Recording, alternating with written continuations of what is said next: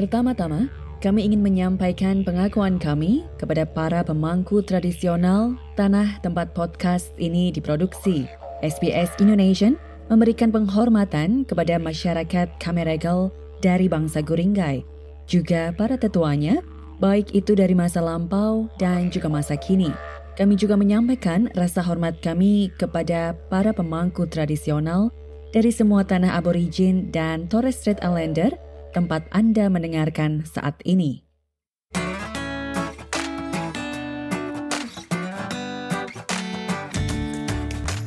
Ketika berpikir tentang Australia, hal apa yang pertama kali muncul di benak Anda? Hmm, mungkin cuacanya yang hangat, pantainya, atau mungkin barbecue.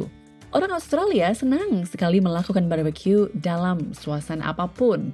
Pada setiap hari nasional, kampanye untuk pemilu, liburan, dan juga perkumpulan keluarga, barbecue ini tidak pernah ketinggalan. Dan ada berbagai ragam makanan yang bisa dibarbecue. Udang, burger, segala macam steak, dan bahkan daging kanguru. Hai, saya Tia Arda, membawakan Australia Explained untuk Anda. Mari kita mulai dengan makanan Australia yang paling terkenal, yang mungkin Anda bahkan tidak tahu kalau makanan ini bisa dimakan. Kanguru adalah simbol nasional. Hewan ini dilindungi guna menghindari pembiakan ternak yang berlebihan. Jadi, ini bukanlah daging yang paling umum dikonsumsi. Beberapa orang masih merasa agak aneh memakan marsupial imut yang melompat-lompat ini. Lalu, dari mana awalnya datang ide untuk mengonsumsi kanguru? Selama beberapa generasi, orang-orang First Nations atau bangsa pertama Australia telah berburu dan memakan daging kanguru untuk makanan ala hutan semak belukar. Bush tucker adalah istilah untuk makanan yang dikonsumsi oleh masyarakat aborigin dan Torres Strait Islander, yang mana merupakan makanan yang diperoleh dari berburu dan dikumpulkan dari hutan semak di seluruh penjuru negeri ini. Orang Eropa tidak memakan daging kanguru ketika mereka tiba di Australia. Daging kanguru juga tidak dilegalkan untuk dijual sebagai makanan sampai tahun sembilan belas delapan puluh di Australia Selatan, dengan negara bagian lain kemudian mengikutinya pada tahun sembilan belas sembilan puluh tiga. Meskipun tidak ada peternakan kanguru, populasi kanguru ini benar-benar tumbuh dari waktu ke waktu. Dan sebagai tanggapan atas pertumbuhan ini, pemerintah Australia memperbolehkan mereka yang memiliki izin untuk dapat menembak kanguru.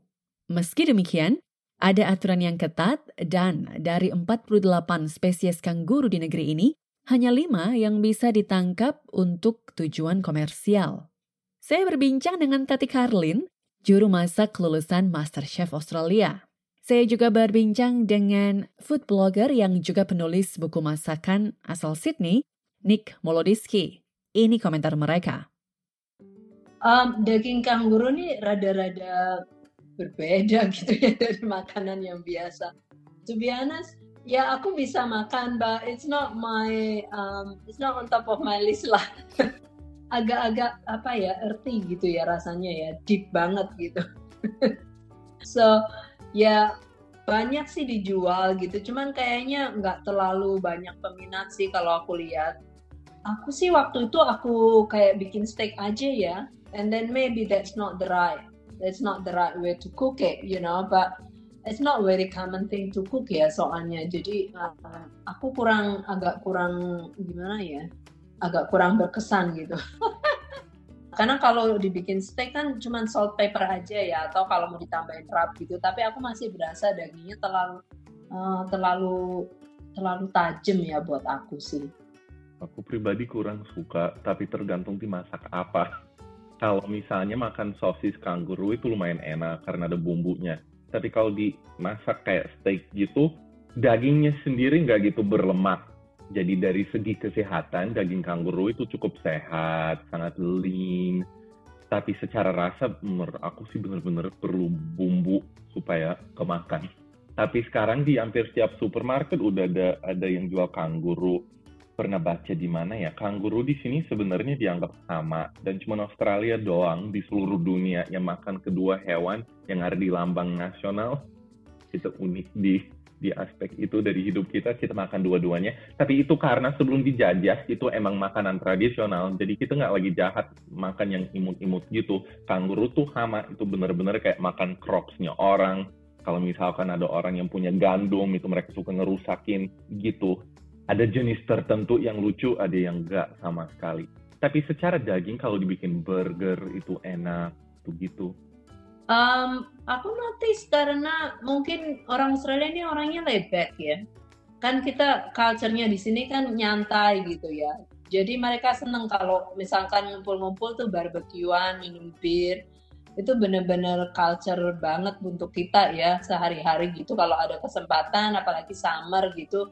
Udah deh barbekyuan gitu, karena selain itu juga gampang, nggak kayak masakan Indo ya. Kalau ini kan kita udah beli yang udah marinate bisa, atau marinate sendiri juga bisa, terus bikin salad, udah easy kan, udah ada bir, ada wine, happy. Dan yang perbedaannya misalnya dengan Indonesia, Indonesia tuh semuanya dibakar-bakar gitu, bener-bener dikasih rempah sama bumbu yang super-duper banyak. Di Brazil juga sama. Kalau di Amerika, misalnya mereka slow cooking pakai yang smoker gede gitu kan, itu juga dibumbuin selama berapa jam sebelum dimasak. Di sini benar-benar daging mentah ditaruh di atas barbecue terus dimasak. Terus kalau mau kasih saus boleh, tapi banyak yang nggak pakai saus sama sekali. Jauh lebih polos.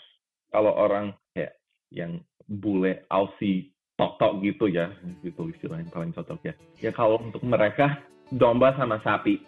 Terus kalau kita masuk ke butcher juga kelihatan sih yang paling depan. Paling depan selalu ada tumpukan sosis gede banget. Terus ada sapi. Terus habis itu ada dombanya. Terus habis itu ada babi di belakang. Jadi ya itu urutannya. Oke, okay, what about seafood? Kalau seafood paling banyak apa? Udang. Ah, biasa direbus atau di barbecue. Terus kalau mau, biasa dikasih lemon aja udah cukup. Ada yang kayak suka kayak kita duduk lama gitu kupasin udang terus makan satu-satu. Itu cukup umum. Makanya kalau kita ke fish market ada yang mentah, terus ada yang udah direbus. Yang udah direbus itu dibawa pulang terus langsung dimakan. Kadang pakai mayones, kadang, tapi itu juga tambahan belakangan ini, zaman dulu mana ada. Karena prawn kita tuh size-nya juga oke okay ya. Size-nya oke okay banget, kayak uh, king size gitu ya. Kalau lagi dapat yang bagus, aku sih biasanya kalau beli prawn juga Aussie prawn ya. Aku nggak mau beli prawn yang imported, frozen-frozen gitu sih. Kalau ada yang fresh, aku sih mau beli yang Australian fresh prawn aja gitu. Ya selain kita support lokal ya, lokal uh, fisherman juga kualitasnya memang lebih bagus karena kan fresh ya. Jadi kalau even though cuma dimasak sebentar tuh rasanya manis dan dikupas itu gampang banget ya. Kalau misalkan yang mau simple ya di barbecue aja. Tapi kan kita orang Indo ya, seneng dibikin sambal-sambal, dibikin balado udang, dibikin nasi bakar gitu-gitu. Tentu saja ada hidangan-hidangan lain yang terkenal di Australia dan dianggap hidangan yang khas. Misalnya sosis gulung atau sausage roll dan pie daging alias meat pie yang ada di mana-mana dan selalu terlihat di acara olahraga dan juga pesta. Nah, sausage roll dan juga meat pie ini dianggap sebagai contoh makanan Australia. Sedikit sejarah tentang meat pie di Australia. Jenis hidangan ini berkembang untuk pertama kalinya pada abad kedua Masehi sebagai cara untuk mengawetkan daging yang sudah matang agar tidak cepat busuk. Nah, adonan kulit luarnya ini menjadi pendingin dan pelindung untuk menjaga agar daging yang sudah matang ini tidak membusuk. Harus isi sapi dan itu isiannya khas. Nggak, nggak apa-apa merek mana yang jual. Dari dari restoran apa rasanya biasa sama, ladanya banyak dan pakai daging sapi cincang. Sama kalau di sekali lagi di kayak pesta anak kecil di sini biasa pakai yang ukuran mini namanya party pies. Kalau kita kan kalau traveling di Indonesia gitu ya so excited ya, setiap lewat uh, di kota mana pasti makanannya ada beda gitu ya. Kalau di Australia mau traveling kemana gitu pasti ya nemunya pie lagi, yeah. gitu, pie lagi, sausage roll lagi. Jadi kadang-kadang aduh pie lagi, pie lagi gitu. Jadi harus benar-benar nemu tempat yang enak, harus Google nih pie di mana yang enak gitu. Aku paling nggak suka tuh pakai mince ya, like meat mince gitu aku nggak suka. Aku, Kalau pie rani itu nggak eh, deh, aku benar-benar Aku tuh kalau pie tuh maunya yang chunky beefnya gitu loh. Jadi um, yang beefnya tuh bener-bener dimasak slow cook gitu loh. Kalau um, mau enak gitu memang harus bikin uh, mirepoix gitu. Jadi dia uh, harus ada apa onion, carrot, uh, and celery yang bener-bener disaute dulu gitu ya. Terus kemudian meatnya di brown dulu gitu. Jadi biar dalamnya juicy. Nanti baru dimasak benar-benar pakai red wine, pakai uh, black pepper gitu, pakai bay leaf. Jadi banyak seasoningnya lah gitu ya. Lebih berasa, lebih lebih isinya dalamnya jadi kayak hampir kayak casserole yang yang dibikin pie gitu loh. Paling bagus sih biasanya pakai chuck steak gitu kalau untuk meat pie. Jadi okay. Dipotong apa bite size lah gitu.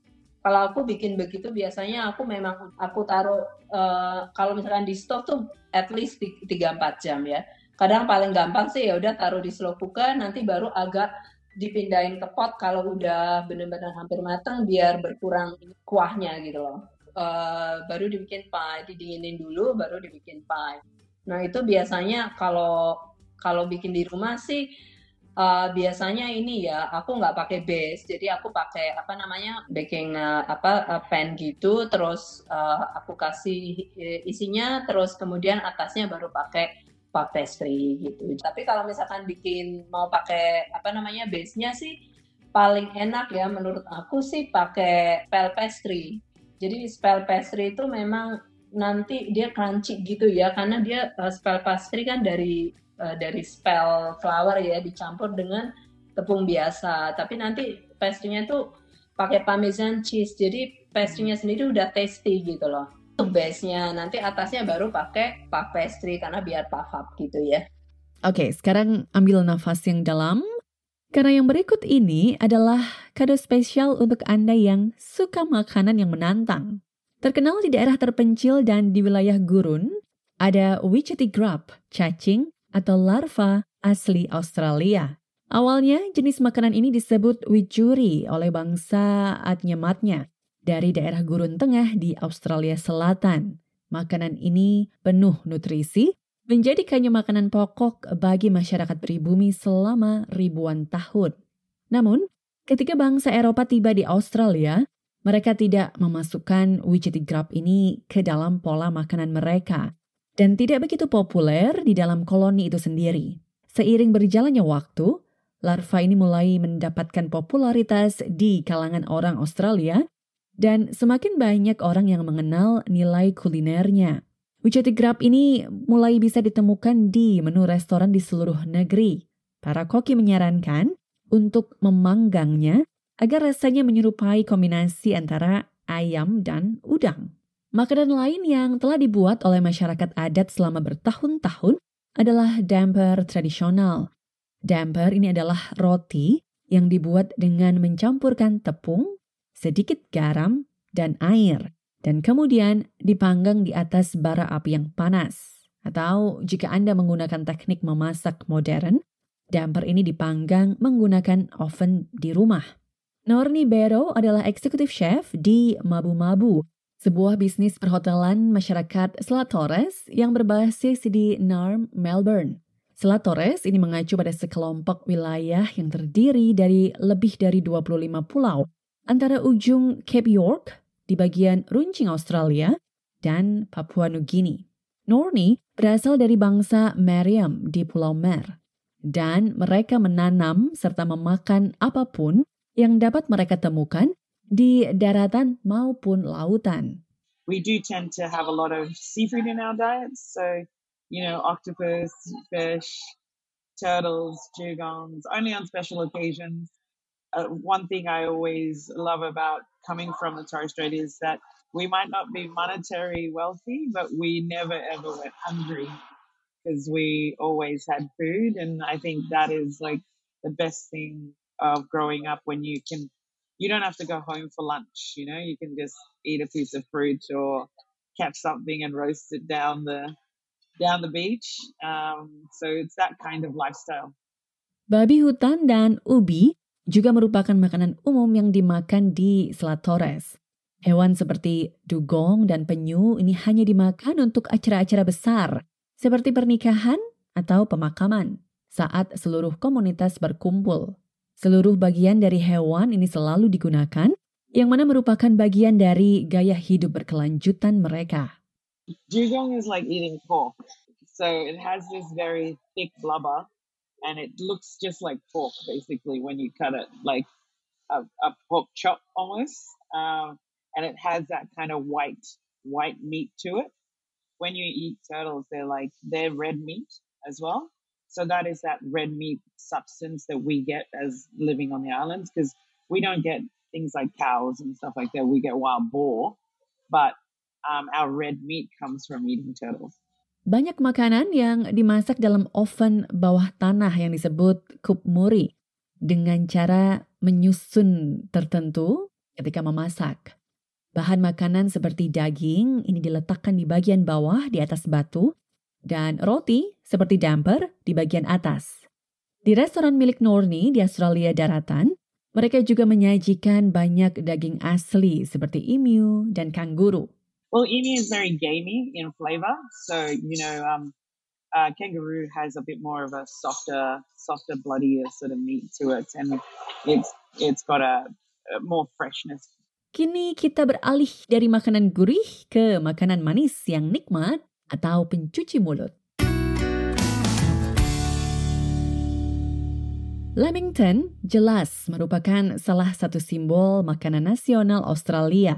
Bahkan secara khusus, ada Hari Kue Lamington Nasional, yakni pada tanggal dua puluh satu Juli.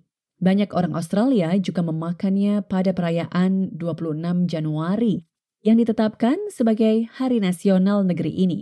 Lamington ini adalah kue bolu persegi yang dilapisi coklat dan kelapa kering, dan kadang-kadang diisi dengan selai dan krim di bagian tengahnya. Kue ini juga selalu menjadi pilihan populer untuk dinikmati bersama dengan teh atau kopi ketika sore hari. Jadi, dari mana nama Lamington ini berasal? Hmm, makanan manis ini sendiri tercipta lebih dari seabad yang lalu dan kemungkinan besar diberi nama sesuai dengan nama Lord Lamington. Kalau aku sih Lamington itu karena aku sukanya karena ada coconutnya di luarnya. Jadi uh, kayaknya itu yang bikin aku seneng karena ada ada coated coconutnya gitu loh. Jadi uh, mungkin orang Indonesia kali ya jadi jadi seneng kalau apa-apa ada coconut gitu. Tapi uh, yang enak sih sebenarnya kalau yang di tengah-tengahnya itu ada apa namanya uh, jamnya gitu loh, ya apalagi jamnya tuh uh, yang enak gitu ya, uh, sedap deh gitu loh. uh, orang Aussie sih perasaan di kafe selalu ya, kalau yang common kafe tuh biasanya sih selalu ada ada Lamington ya, banyak yang ada Lamington gitu, so it's quite common. Bicara tentang Pavlova, kue manis ini masih memunculkan perdebatan. Baik Australia dan Selandia Baru mengklaim telah menciptakan kue Pavlova ini untuk menghormati balerina Rusia, Anna Pavlova, yang mengunjungi kedua negara tersebut di tahun sembilan belas dua puluhan.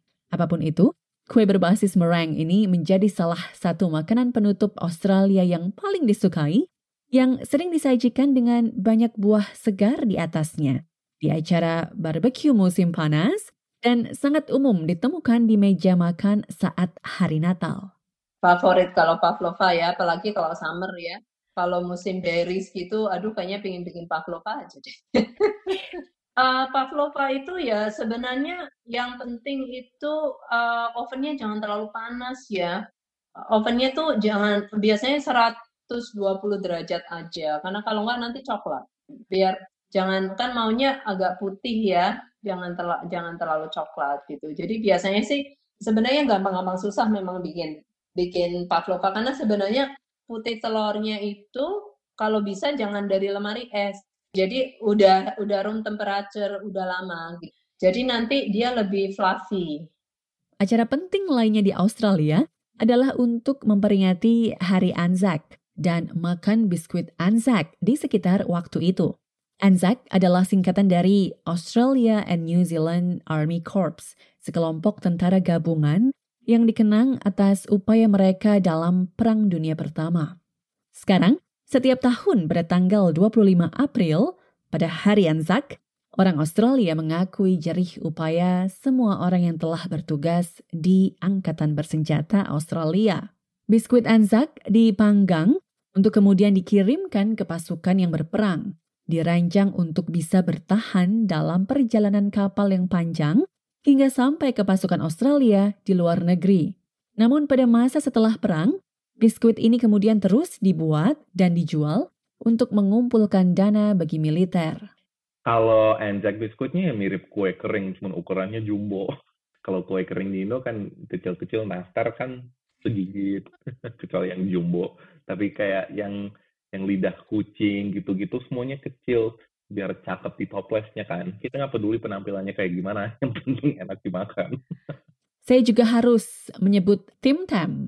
Biskuit favorit ini pertama kali memasuki pasar di tahun sembilan belas enam puluh empat dan kemudian terus menjadi favorit. Populer sebagai teman minum teh sore hari, Anda bahkan mungkin pernah juga mendengar orang menyebut Tim Tam Slam. Ini adalah ketika Anda menggigit setiap ujung biskuit Tim Tam, lalu mencelupkan salah satu ujungnya ke dalam secangkir teh, kopi, atau susu, lalu menyedot biskuit ini melalui satu ujung lainnya. Tetapi Anda harus cepat memakannya, karena biskuit ini kemudian akan larut dalam mulut Anda dalam hitungan detik. Oke, sekarang kita beralih ke meja makan ketika sarapan. Ya, kita tidak bisa melupakan Vegemite dan Weet-Bix, menu sarapan resmi bagi sebagian besar anak Australia. Waktu kecil sebelum sekolah, itu selalu sarapan Weet-Bix. Emang agak hambar sih. Soalnya kalau sereal pada umumnya kecil-kecil kan. Terus kayak langsung kalau kita sendokin gitu langsung ada beberapa biji serealnya masuk dalam sendoknya sama susu. Kalau ini kayak satu blok gede, kayak gitu paling makan dua biji Weet-Bix kalau lagi sarapan, terus dikasih madu atau gula pasir. Soalnya beneran gak ada gulanya, gak ada apa-apa sama sekali. Sure. Bicara tentang Vegemite, Anda bisa menyukainya atau membencinya. Meskipun sekarang sudah berusia sembilan puluh tahun, Vegemite tetap menjadi salah satu bagian utama dalam menu sarapan Australia. Orang Australia suka memakan Vegemite ini bersama dengan biskuit dan ditambahkan dalam sandwich keju mereka, yang berarti bahan makanan semacam selai berwarna hitam berasa asin ini sangatlah serbaguna. Anda bahkan mungkin menemui suguhan karamel manis yang sebenarnya terbuat dari Vegemite. Staple food, itu makanan pokok menurut aku di rumah. Kayak bener-bener kayak lagi gadoin garam. Itu super duper asin dan agak ada bau apanya ya.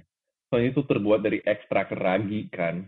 Jadi emang ada baunya sendiri. Tapi emang bau yang khas sih.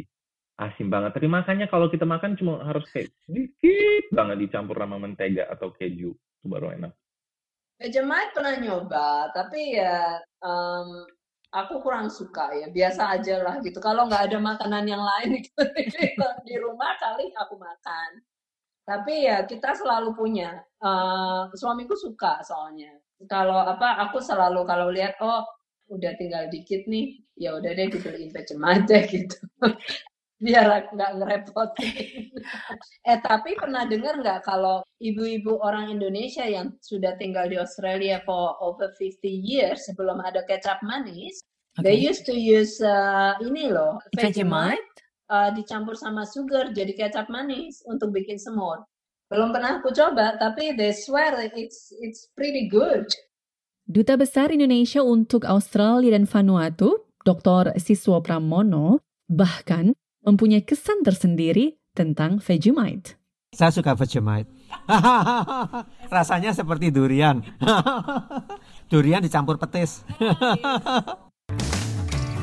Terima kasih Anda sudah bergabung bersama dengan Australia Explained untuk episode Makanan Australia kali ini.